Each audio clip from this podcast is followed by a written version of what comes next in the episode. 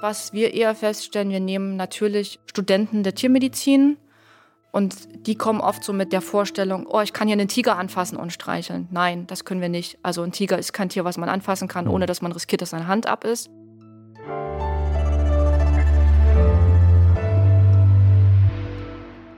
Frisch an die Arbeit.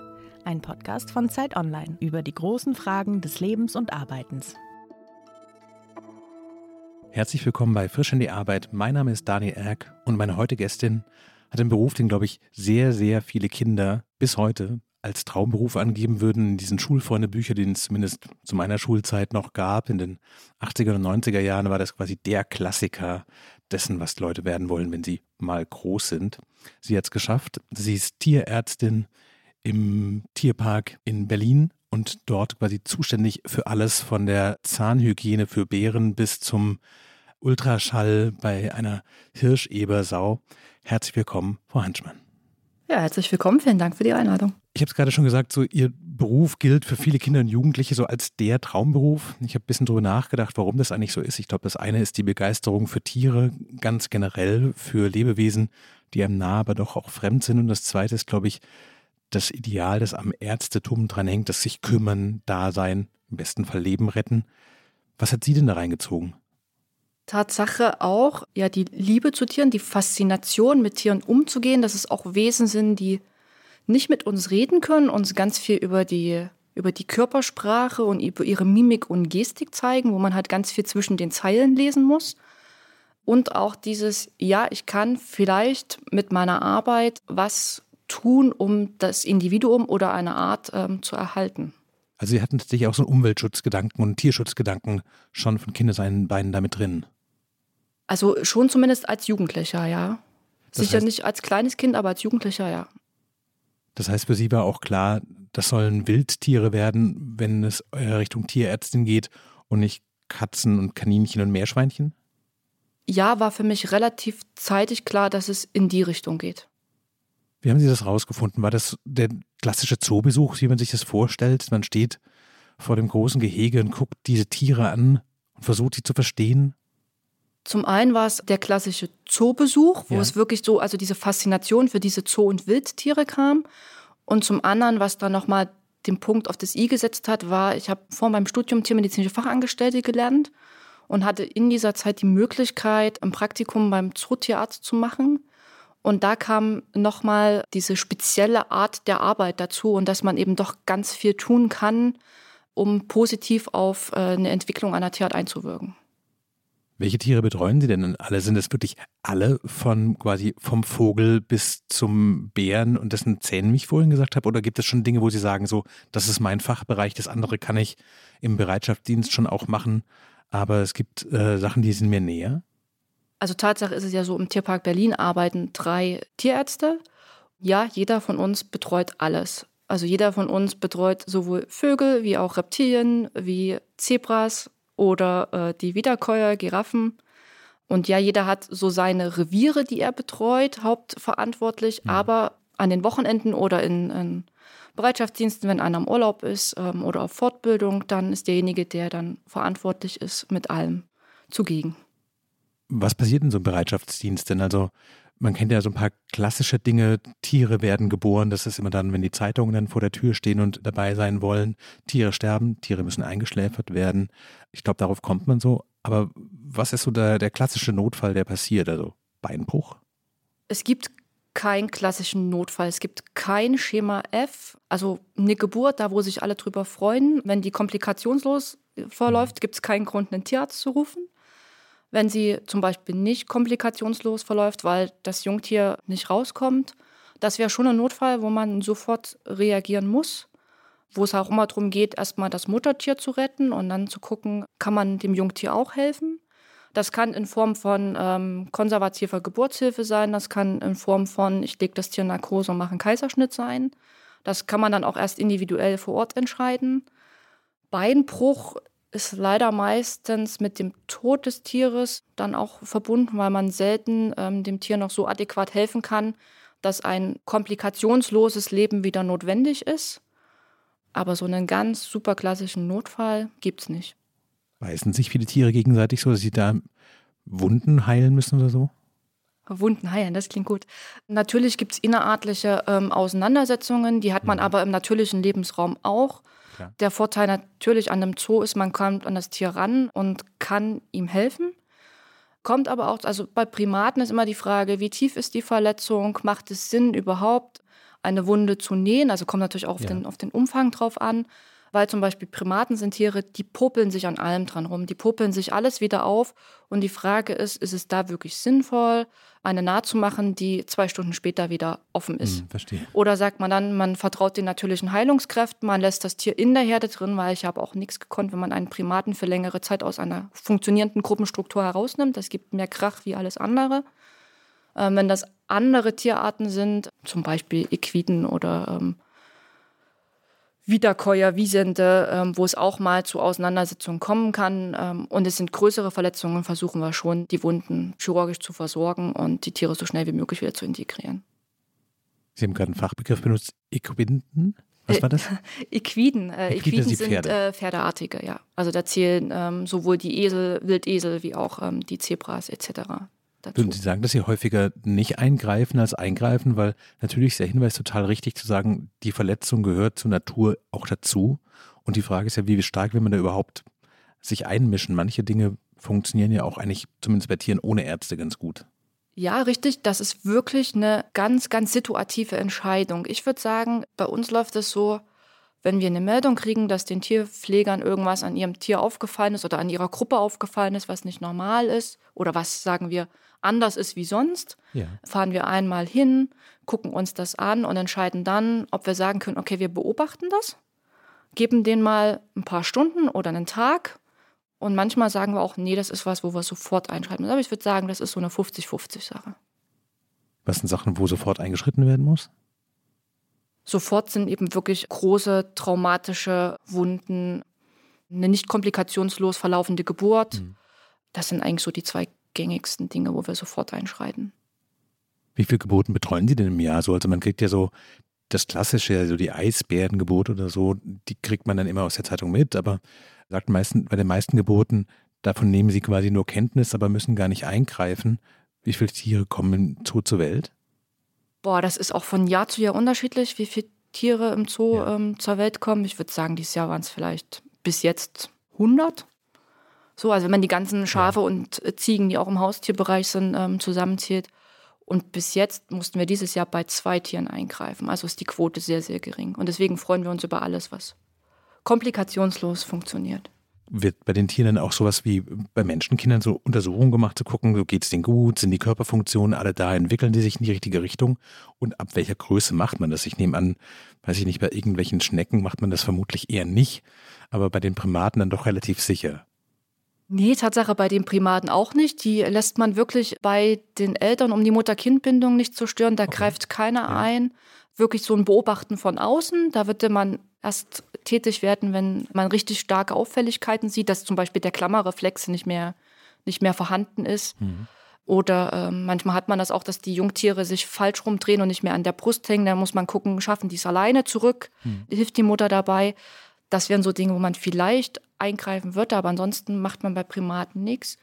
Wir persönlich machen zum Beispiel bei unseren ähm, Zebras eine Jungtierprophylaxe bei den Fohlen mit einem Alter von vier Wochen. Da werden die das erste Mal geimpft, da kriegen die ihren Transponder gesetzt, damit man sie mhm. auch identifizieren kann. Gerade Zebras bekommen einen Artenschutztransponder. Das ist halt wichtig, weil es Arten sind, die vom Aussterben bedroht sind. Aber es gibt jetzt keinen einzigen Routinecheck, wo wir sagen, ähm, ab dem Alter bei der Tierart machen wir definitiv einen Eingriff, sondern es ist oft so Beobachten von außen und eher, wenn wir sagen, das könnte eine Nabelentzündung zum Beispiel werden, weil der Nabel vielleicht zu kurz in der Geburt mhm. abgerissen ist ähm, oder die wirken ein bisschen schwächlich oder kommen vielleicht nicht so schnell in den natürlichen Rhythmus wieder sein muss, dass wir dann mal ans Tier rangehen, aber eigentlich lassen wir das alles so, wie es sein soll. Und aber auch da muss man entscheiden, zum Beispiel Zebras, Tschewalski-Pferdfohlen, also so Pferdeartige, die müssen mhm. sehr, sehr schnell in Gang kommen. Also die müssen eigentlich eine Stunde nach der Geburt schon stehen und der Mutter ja. hinterherlaufen wohingegen, wenn wir ähm, Hirsche haben, wie zum Beispiel die Wapitis, da ist es kein Problem, weil das ähm, Ablieger sind, wenn die drei, vier Tage auf der Anlage liegen und die Mutter nur zum Säugen hingeht. Wie kann man sich all diese Dinge merken? Ist es für Sie quasi so ein Fleisch und Blut übergegangen? Aber ich dachte so, der klassische Kinderarzt, die Kinderärztin, die kennt quasi eine Gattung, nämlich den Menschen. Sie machen das quasi, ich weiß nicht, die Range ist ja wirklich so quasi vom Vogel bis zum Primaten, ist doch relativ groß. Gucken Sie oft in den Nachschlagewerken, schauen nochmal nach, wie ist es eigentlich genau bei dieser Tierart? Worauf muss man da achten? Oder haben Sie das quasi mittlerweile alles so im FF? Also nein, ich habe nicht alles im FF. Ich bin auch nur ein Mensch, kein Tierarzt ist allwissend. Woran wir uns so ein bisschen orientieren, ist zum einen ähm, ja so ein paar Dinge, die einen öfter begegnen, die gehen einfach in Fleisch und Blut über. Wir sind zum Glück ähm, hier im Unternehmen ähm, drei Tierärzte, beziehungsweise in den zoologischen Gärten Berlin fünf Tierärzte, die sich super abstimmen können. Jeder hat so ein bisschen seine Stärken und Schwächen. Ähm, da kann man dann auch mal bei den Kollegen, die ein bisschen erfahrener sind, auch nachfragen. Und ja, das Nachschlagewerk oder die Fachliteratur wird sehr oft bemüht. Ansonsten, wenn man ad hoc reagieren muss, was sein kann, dann ist es erstmal, dass man versucht, in, wie in so Clustern zu denken. Also dann ist am Ende eine Giraffe auch erstmal nur ein Rind. Verstanden, mit langen ja. Beinen und einem Hals. aber ja. erstmal ja, versucht man hm. so zu denken oder erstmal sagt man, okay, die Königskobra ist jetzt erstmal nur eine ganz normale, in Anführungsstrichen, Schlange. Bisschen größer, aber halt. Bisschen größer, ein bisschen mhm. giftiger, aber erstmal, dass man ähm, sich so orientiert ähm, daran und dass man dann ähm, erstmal nach dem Wissen, was man da schon erworben hat, so handelt und dann muss man die speziellen Dinge, die jede einzelne Tierart hat, die muss man dann aus der Literatur sich raussuchen. Wo ist denn die Grenze der Natur im Zoo? Gibt es sowas wie Wiederbelebung für Tiere, dass sie sagen, sowas, da greifen wir ein, aber tut mir leid, du bist zu klein sozusagen? Oh, das ist eine schwierige Frage. Also nur weil jemand zu klein ist oder zu alt ist oder vielleicht nicht ganz dem Idealbild entspricht, wie wir uns das mhm. ähm, so vorstellen, heißt das erstmal nicht, dass der keine Chance auf ein Leben hat. Also das Individuum kann sich ja trotzdem super entwickeln und seinen Platz in der Herde oder in der Gruppe, wie auch immer, finden.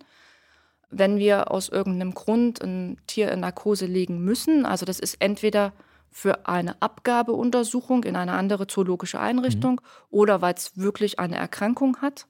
Und wenn es eine Erkrankung hat und wir wissen, das Tier ist super genetisch wertvoll oder es ist eine Tierart, die vom Aussterben bedroht mhm. sind und wir wissen, wir wollen mit dem weiterzüchten, um die Art auch in ihrem natürlichen Lebensraum wieder anzusiedeln und wir würden merken, okay, das Tier hat jetzt einen Herzstillstand, ja, dann kommt es zum, zu einer Maßnahme, die einer Reanimation entspricht.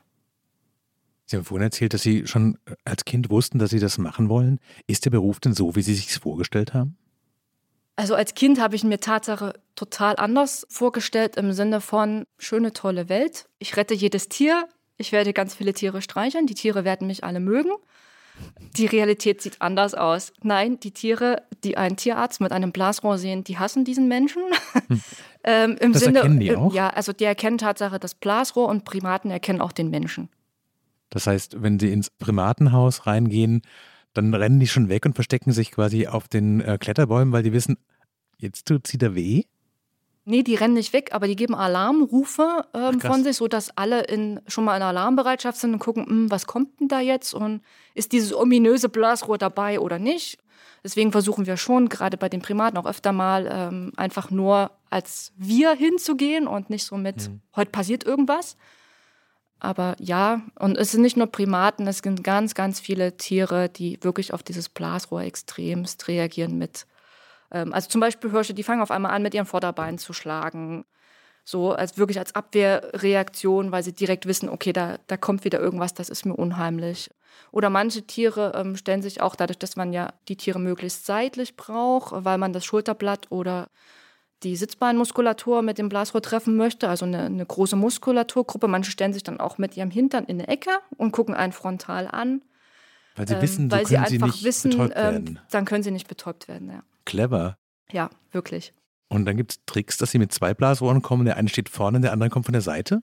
Nee, das Tatsache nicht, aber es gibt Tricks und da sind unsere Tierpfleger wirklich gut. Die kennen ihre Tiere sehr individuell können dann zum Beispiel ein ähm, bisschen die mit Futter ablenken oder mit Dingen, die sie Klar. einfach sehr, sehr positiv ja. bestärken.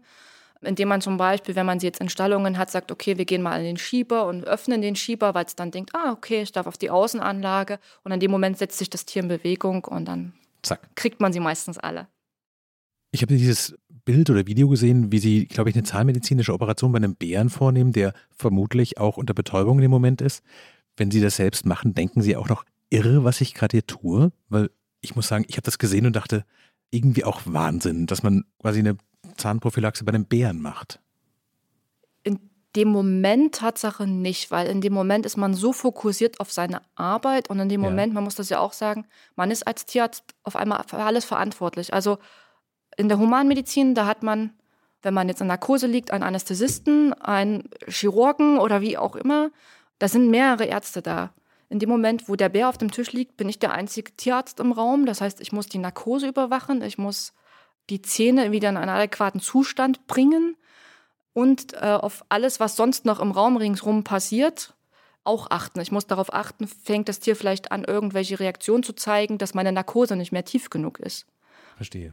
Das heißt, ich bin in dem Moment so fokussiert, dass ich mir gar keine Gedanken darüber mache, wow, was, was für einen geilen Job habe ich gerade, ja. sondern das kommt eher so am Abend, wenn man dann auf dem Sofa sitzt, dass man dann so seinen Tag rekapituliert und sagt, toll, was ich heute gemacht habe. Was hatte der Bär denn? Bei dem war es Tatsache so, der hatte äh, eine sehr, sehr schlechte Zahnqualität aufgrund von jahrelang inadäquaten Füttern mit ähm, Karies und Zahnstein äh, und auch abgebrochenen Zähnen. Und dann versuchen wir das so weit wie das geht, also den Zahnstein ähm, zu entfernen. Und dann arbeiten wir in dem Fall auch mit ähm, Spezialisten zusammen, also mit Zahnärzten oder mit Tierzahnärzten, was es mittlerweile auch gibt, die dann, wenn ähm, ein Wurzelkanal eröffnet ist, auch eine Füllung legen können. Das ist ja auch irgendwie Wahnsinn, was die Bären aber auch alles mitmachen müssen, wenn die Ernährung einfach nicht stimmt. Also das ist dann doch ein Punkt, wo man merkt, so weit weg ist es dann vom eigenen Erleben ja nicht, ne? Nee, Tatsache nicht. Aber das erleben wir halt nicht nur bei Bären, sondern bei vielen anderen Tierarten auch. Aber ja. klar, auch wir als Menschen haben irgendwo Schwächen. Auch wir würden eher die Tafel Schokolade nehmen, wie die zwei Paprika, die daneben liegen. Wahrscheinlich, ja. Und wenn wir natürlich hm. den Tieren die Wahl lassen und wir sind also zumindest das Obst, was wir hier herkömmlich kaufen können, in unseren Bereichen ist viel süßer wie das Obst, was in einem natürlichen Lebensraum vorkäme. Das heißt, es ist halt nicht die gleiche Banane, die Primaten normalerweise in ihrem natürlichen Lebensraum essen, sondern die ist viel weniger zuckerhaltig. In dem Fall wäre das so, aber man muss davon sagen, dass Primaten in ihrem natürlichen Lebensraum keine Bananen essen. Das ist ein absoluter Irrglaube, der sich aus vielen, vielen Zeichnungen so in den Köpfen und in den Vorstellungen manifestiert hat. Das ist für Primaten, selbst bei uns ja eigentlich wirklich ein Leckerli. Das heißt, das ist für die quasi wie eine Praline für uns. Sie sagen so, das ist nicht meine normale Ernährung und was wirklich sehr Spezielles. Richtig, genau. Interessant, wie Sie merken, ich wusste es auch nicht. Ist es denn so, dass der Bär aus der Narkose dann aufwacht und merkt, das ist jetzt besser? Oder ist das für, für so ein Tier eigentlich kognitiv nicht zu begreifen, was sie gemacht haben? Oh, das ist ganz schwer zu sagen. Also wir können es ja nur anhand von unseren Beobachtungen festmachen. Mhm. Und gerade wenn Zahnwurzelkanäle eröffnet sind, gehen wir ja davon aus, wenn wir das, wir versuchen ja immer alles mit einem Menschen rein zu interpretieren und mit menschlichen Verstand zu betrachten. Da ist das natürlich, ich glaube, wir, wir hätten eine super dicke Backe, hätten schon, hätten schon fünf Ibuprofen genommen, weil wir sagen, das ist super, super schmerzhaft. Ob das wirklich schmerzhaft ist, zeigen uns die Tiere nicht, weil da sind es dann doch wirklich Wildtiere und die zeigen uns in der Regel erst Symptome, wenn es sehr, sehr spät ist. Ähm, was wir aber sehen, sind halt, gerade wenn wir sie in Narkose haben, sind lokale Entzündungsreaktionen. Also wenn sich Zahnfleisch zurückbildet, wenn Zahnfleisch mhm. stark gerötet ist. Und davon sagen wir halt, okay, wenn der Mensch Schmerzen hat, gehen wir von aus, das Tier hat auch Schmerzen. Natürlich bekommt es Schmerzmittel, Antibiotika, um diese Entzündungen auch wieder in den Griff mhm. zu kriegen. Und ja, was wir hinterher beobachtet haben, das Tier hat wieder an Sachen, die, wo es vorher nur Weiches gegessen hat, hat es auch wieder hartes Material Klar. oder mhm. ähm, eben auch mal nicht gekochtes Gemüse zu sich genommen, was wir dann schon als sehr positiven Effekt werden. Aber am Ende spricht es nicht mit uns, deswegen, das ist unsere Interpretation daraus. Wenn Sie sagen, das sind die klassischen Entzündungshemmer, die ähm, den Tieren verabreicht werden, bekommen die dann zehn Tabletten, die Sie aus der Apotheke holen oder haben Sie quasi eigene Tierdosierungen da?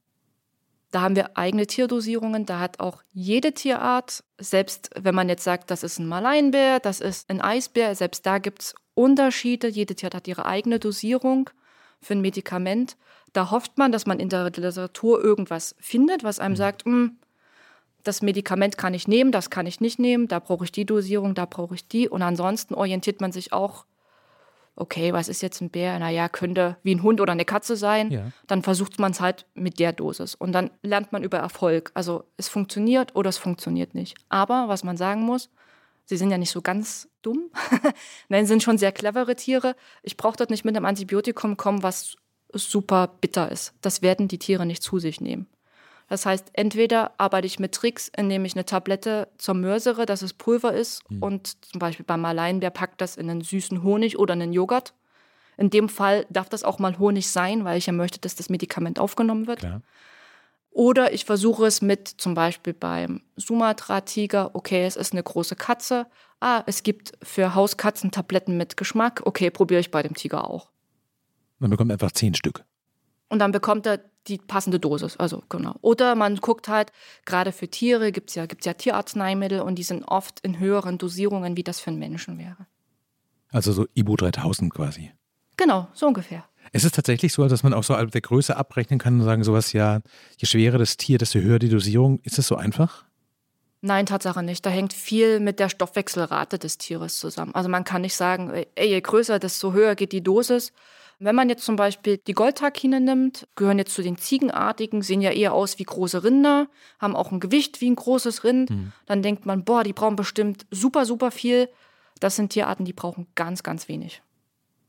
Weil der Stoffwechsel so schnell ist, dass sie das alles sofort komplett aufnehmen und man würde denen keinen Gefallen tun, wenn man den mehr Wirkstoff reinpumpt. Genau. So ungefähr? Ja, so ungefähr kann man sich das vorstellen. Ja. Passiert das auf einer täglichen Basis oder reden wir gerade von so ganz krassen Ausnahmefällen? Weil ich kann es gerade gar nicht einschätzen, ob Sie sagen, so, ja, das machen wir einmal im Monat, einmal in der Woche oder bekommen diese Tiere quasi ständig irgendwelche Schmerzmittel oder Beruhigungsmittel?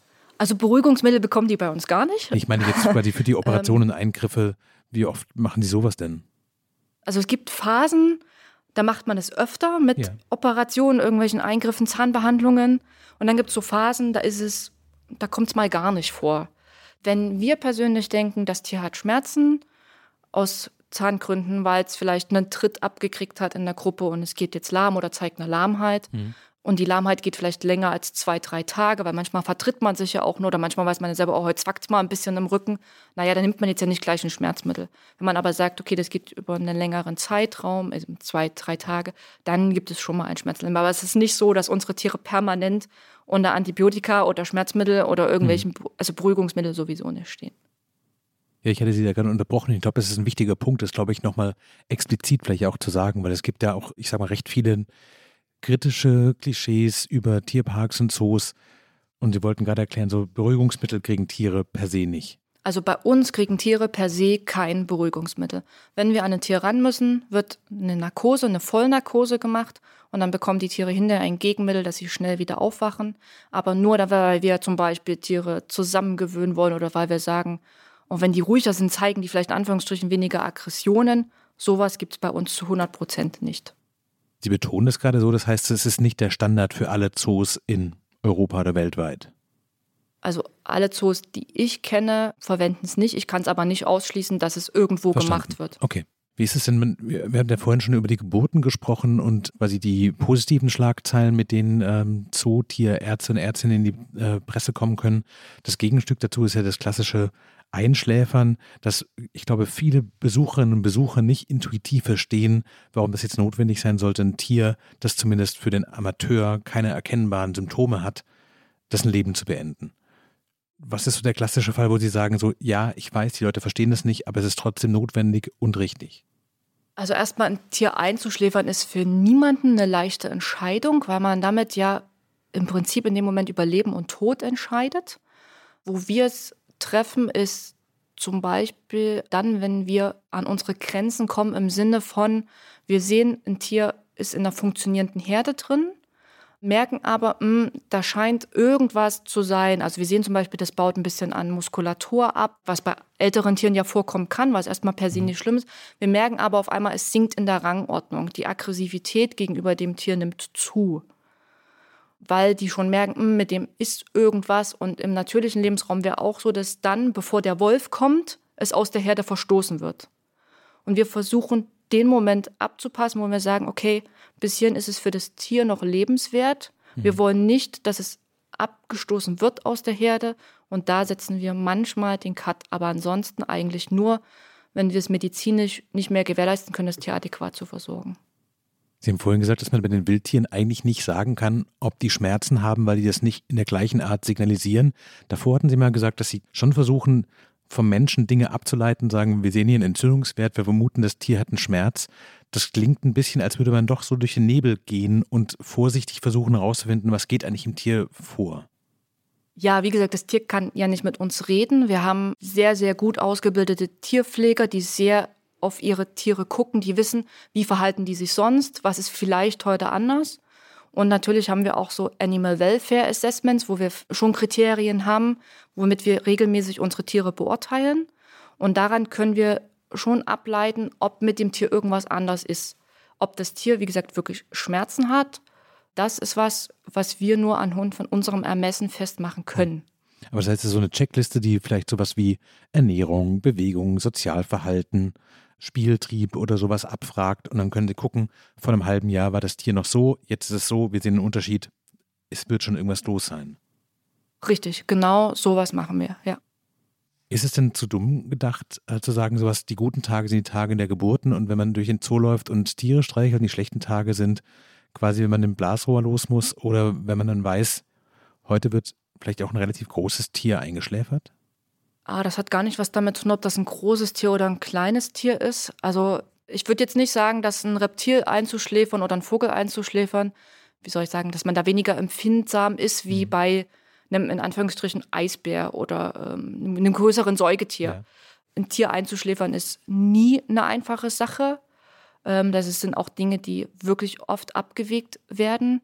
Und ja, natürlich, aber ein guter Tag ist natürlich da, wo Tiere geboren werden oder wo man was wirklich effektiv als Tierarzt heilen konnte. Oder ein guter Tag ist, wenn ich weiß, okay, dieses Individuum schafft es, in eine Wiederansiedlung zu gehen. Mhm.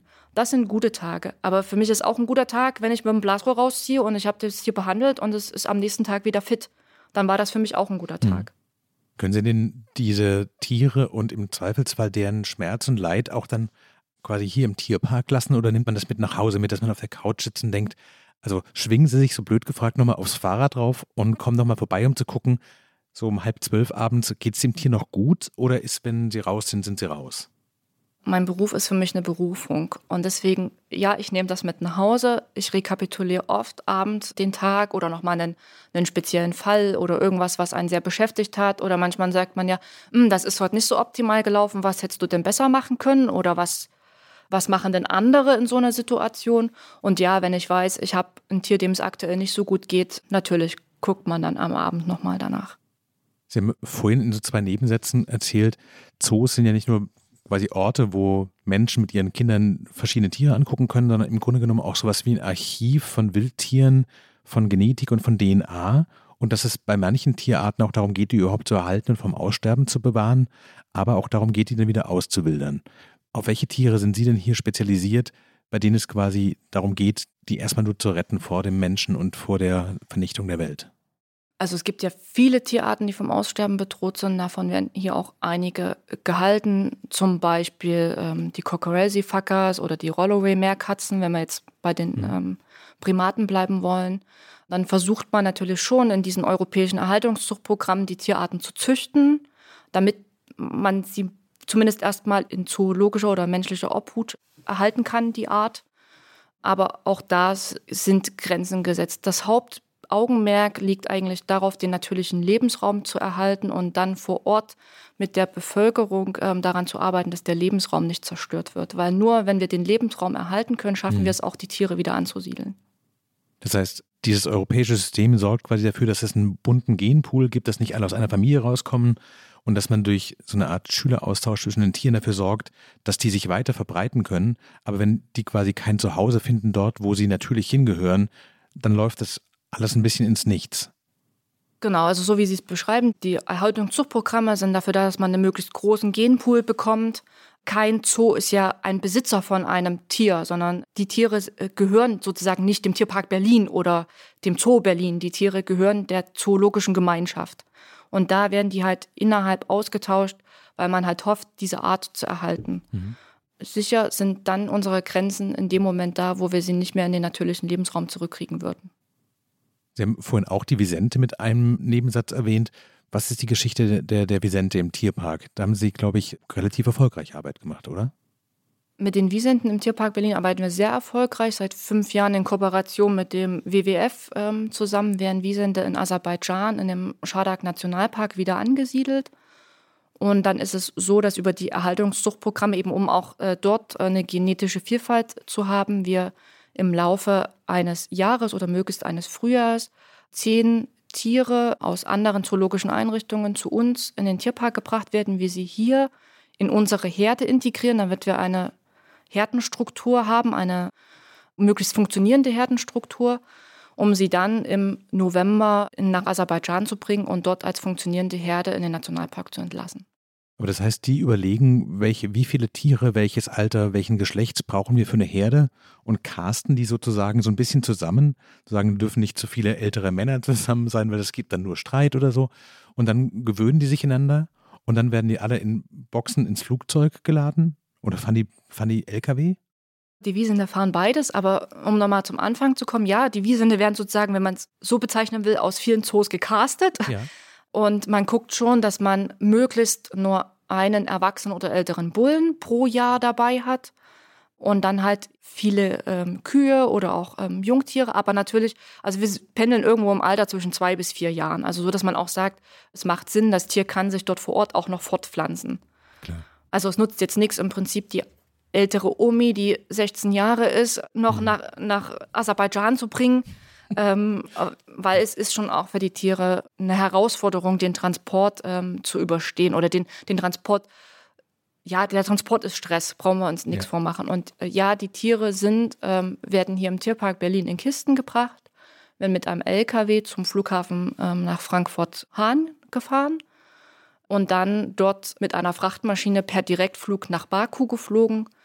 Und im Baku werden sie ausgeladen, werden wieder auf einen LKW gebracht, weil der Nationalpark natürlich nicht direkt am Flughafen, Flughafen liegt, liegt sondern im Landesinneren. Dann werden sie nochmal vier Stunden mit dem LKW gefahren. Und dann dürfen sie dort in einer erstmal ähm, Rewildery Area, also wie so ein Beobachtungsgebiet, entlassen werden, wo man sie noch ein bisschen im Blick hat. Und so zwei, drei Monate später geht es dann direkt in den Nationalpark. Und den ganzen Prozess begleiten Sie quasi von der Einschätzung, ist das Tier geeignet, diesen Stress der, des Transports zu ertragen, bis zur Zusammenstellung der Herde und dann fahren die mit nach Hahn, fliegen mit und begleiten das Tier quasi von hier bis in den Nationalpark. Ja, ähm, wir machen das so, aber das, da hängen viele, viele Personen mit dran. Also da hängen auch ähm, unsere Kuratoren mit dran, die natürlich viel mehr im engeren Austausch mit den, mit den Zuchtbüchern stehen.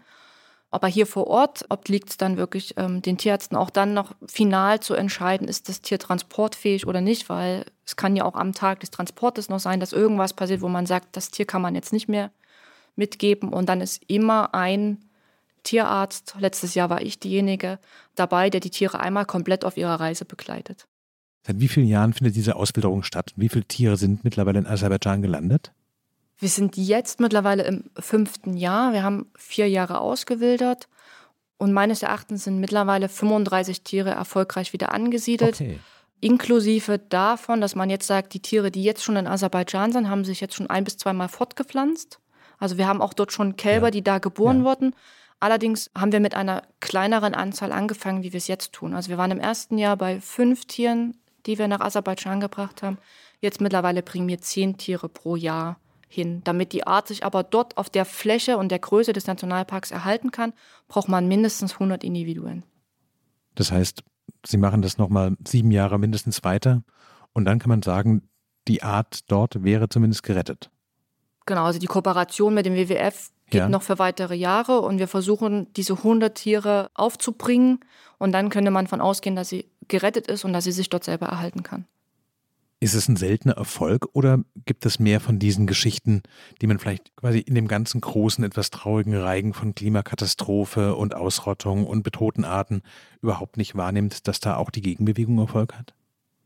Ich finde, dass wir darüber viel, viel, viel zu wenig berichten, weil es gibt viele Beispiele, wo das positiv funktioniert. Auch Tschewalski-Pferde wurden erfolgreich in der Mongolei wieder angesiedelt. Natürlich auch mit Projekten vor Ort und mit viel mhm. Aufklärung in der Bevölkerung. Der Zoo Berlin hat letztes Jahr sehr erfolgreich Aale wieder angesiedelt, weil auch die sind vom Aussterben bedroht. Wir sind jetzt aktuell dabei, sehr erfolgreich Feldhamster zu züchten, ähm, um mal in Deutschland zu bleiben, weil äh, der Feldhamster, der europäische Feldhamster auch sehr stark vom Aussterben bedroht ist, um ihn auch ab nächstes Jahr wieder anzusiedeln. Wie ist es denn eigentlich, wenn man quasi so nah am Tier arbeitet und quasi alles von der Verdauung bis zur Zahnhygiene von so einem Tier im Blick hat? Haben Sie noch ein Lieblingstier? Ich persönlich habe kein Lieblingstier. Ich persönlich habe aber so ein Fable zu Schweinen. Also da zieht es mich irgendwie besonders hin, weil ich die auch für sehr intelligent halte und für sehr zu Unrecht unterschätzt. Oder es immer heißt, hm, das dreckige Schwein oder das Schwein stinkt. Aber eigentlich sind Schweine super hygienische Tiere. Die haben einen festen Kotplatz zum Beispiel. Klar, die suhlen sich, aber warum suhlen sie sich? Sie suhlen sich, um sich zu kühlen, um ihre Haut zu schützen mhm. vor Sonnenbrand, weil die haben keine Sonnencreme, so wie wir das haben. Das ist so ein bisschen so eine Tierart, wo so mein, mein Herz für schlägt. Wenn Sie quasi eine Runde durch den Tierpark gestalten dürfen, weil man kennt es ja, man kommt irgendwie mit Kindern oder irgendwelchen jüngeren Besuchern in den Park und alle wollen irgendwie so die, ich glaube, es sind wirklich die Top 5 so Löwen, Elefanten, Bären, Giraffen. Das sind die Tiere, die, glaube ich, Besucherinnen und Besucher ziehen. Was würden Sie sagen, welche Runde würden Sie vorschlagen, als jemand, der die Tiere ganz anders wahrnimmt und viel besser kennt? Ich würde Tatsache die Runde zu den genau eben nicht zu diesen Tierarten machen, die Sie gerade ja. aufgezählt haben. Also Erdmännchen könnte man da zum Beispiel noch mit reinziehen. Also was Fall. so diese ja. super klassischen Publikumslieblinge sind. Ich würde sie, glaube ich, viel mehr zu auf jeden Fall viel mehr zu Reptieren machen, weil das so Tierarten sind, naja, okay, die hängen da halt oder die liegen da oder die, die finde ich sind super unterschätzt. Finden viele auch so, ja, okay, da ist ein Frosch, ah, da ist noch ein Frosch. Nein, äh, die sind ganz unterschiedlich die Frösche. Und ich würde zum Beispiel auch, also wenn wir jetzt hier im Tierpark sind, ich würde mit den Leuten bei den Chacropikaris vorbeigehen oder bei den Riesenschildkröten. Wenn man unsere Riesenschildkröten so ein bisschen am Kopf kraut, ist das total toll, weil der Hals wird immer länger, weil sie das irgendwie super finden. Darf ich das als Besucher denn überhaupt oder ist das ein Privileg, das Ihnen vorenthalten ist? Bei den Riesenschildkröten bieten wir Lieblingstierbesuche an und in dem Fall dürfte man dann mit einem Tierpfleger zusammen das Tier auch anfassen und am Hals kraulen, ja. Sie sind heute Chefin vom Dienst im Tierpark. Welche Aufgaben stehen so auf Ihrer Liste, die Sie auf jeden Fall heute noch durchkriegen müssen? Also ist das sozusagen so einmal Rundgang, einmal alles angucken oder gibt es bei den Schweinen muss mal mit der Blutdruck gemessen werden, bei dem einen Leguan ist irgendwas mit der Haut komisch, da muss man mal drauf schauen oder gibt es das so in der Form nicht? So in der Form gibt es das gar nicht. Also es gibt keinen einzigen Tag, der wie der andere abläuft. Es gibt Tage, da freut man sich, dass man früh kommt, dass alles ruhig ist. Dann macht man eine entspannte Runde durch den Park. Wir haben ein Elektromobil, damit sind wir schneller, weil der Tierpark ist ja schon ähm, sehr groß. Aber auch da gibt es keine, keine festgeschriebene, oh, okay, heute fahre ich links rum, heute fahre ich rechts rum. Nein, so wie es uns gerade passt, wo man sagt, okay, da wollen wir heute mal hingucken. Es kann aber sein, dass man gleich früh um acht zum Arbeitsbeginn kommt und dann schrillt schon das Telefon, weil es halt zum Beispiel heißt, oh, wir haben hier ein Jungtier, das ist gestern geboren worden, das guckt heute ein bisschen komisch.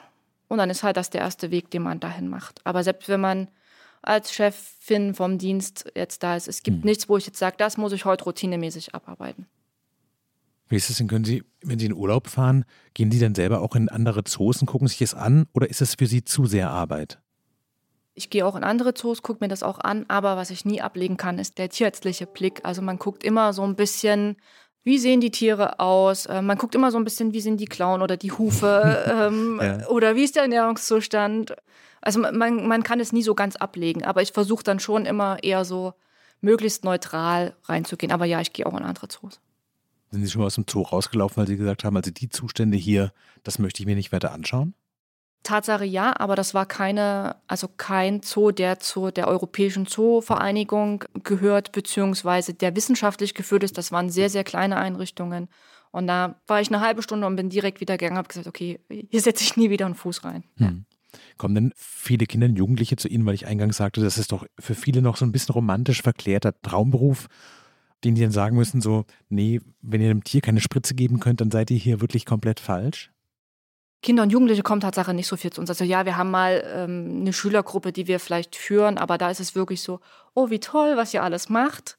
Was wir eher feststellen, wir nehmen natürlich Studenten der Tiermedizin Und die kommen oft so mit der Vorstellung, oh, ich kann hier einen Tiger anfassen und streicheln. Nein, das können wir nicht. Also ein Tiger ist kein Tier, was man anfassen kann, ohne dass man riskiert, dass seine Hand ab ist. Auch die denken, ja, ich kann dann wie bei einem Hund auch ähm, irgendwie Blut abnehmen oder ich kann das Zebra so spritzen, wie ich das bei einem Pferd auch machen würde, bei einem Hauspferd. Das funktioniert natürlich nicht. Und was viele, viele auch nicht sehen, ist wirklich, es ist eine körperlich schwere Arbeit und es ist unfassbar viel Dokumentation, ähm, was auch mit dranhängt und wahrscheinlich auch noch mehr, weil wir eben mit dem Artenschutzgedanken dahinter arbeiten, weil wir dokumentieren alle Behandlungen zum Beispiel auf Englisch, weil wir in einer internationalen Datenbank arbeiten, weil, wie gesagt, mhm. uns gehört das Tier nicht. Wir tauschen das auch gerne mal mit anderen zoologischen Einrichtungen aus und die wollen natürlich auch wissen, war schon was mit dem Tier und wenn ja, was? Und dann ist Englisch die Sprache, in der heutzutage die Kommunikation funktioniert. Mhm. Und das ist was, wo viele doch schon einen falschen Blick drauf haben. Sie haben vor kurzem ja den Ultraschall bei der Hirsch-Ebersau gemacht und nach deren Baby geguckt. Das war auch total rührend. Das kann man sich auf Instagram anschauen, weil man wirklich im Ultraschall natürlich das Tier auch erkennt, so wie man das beim Menschen auch das Kind erkennt. Ist es was, wo Sie sagen, so, so eine Geburt, da war ich noch nicht dabei, das möchte ich gerne noch mitnehmen? Oder haben Sie das Gefühl, eigentlich die großen Sachen, die haben Sie mittlerweile alle hier gesehen?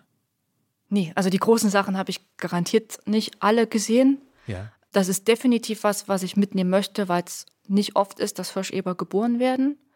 Ich finde es super, was wir da auf die Beine gestellt haben, weil das mit viel, viel Training und Vertrauen und Vertrauen auf, auf, ist das, ähm, aufbauen zwischen Tierpfleger und Tier. Da sieht man auch, was die Tierpflege, also das ist ja nur Compliance des Tieres, dass das Tier sagt, okay, ich vertraue euch, ich lasse mich hier niederkraulen und in dem Moment, wo ihr mich niederkrault, dürft ihr mit mir den Ultraschall machen. Das Tier ist ja nicht betäubt. Das Tier ist die ganze Zeit okay. ähm, bei Bewusstsein und wenn das Tier sich aber aus der Situation entzieht und sagt, nee, heute habe ich keine Lust darauf, dann ist es auch so. Also wir versuchen das so möglichst alle 14 Tage zu machen, um ja. auch so einen Verlauf zu haben, um zu gucken, entwickeln sich die Jungtiere adäquat, wachsen die. In dem Moment, wo die Sau sagt, nee, heute möchte ich nicht, hören wir auch auf. Ist es denn so, dass Sie, wenn Sie merken, so, hoppla, da habe ich mir Urlaub genommen, da wird aber die Geburt vermutlich stattfinden, dass Sie Ihren Urlaub mal verschieben? Ja, das kann vorkommen. ja. Glaube ich sehr gerne.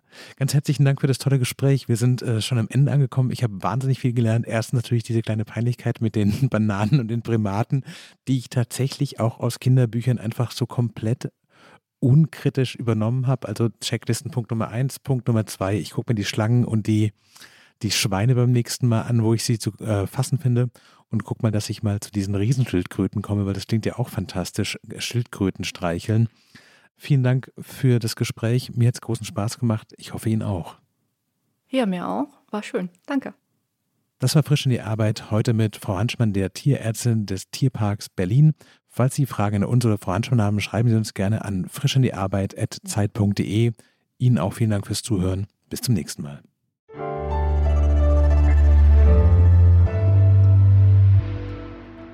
Frisch an die Arbeit, ein Podcast von Zeit Online. Produziert von Pool Artists.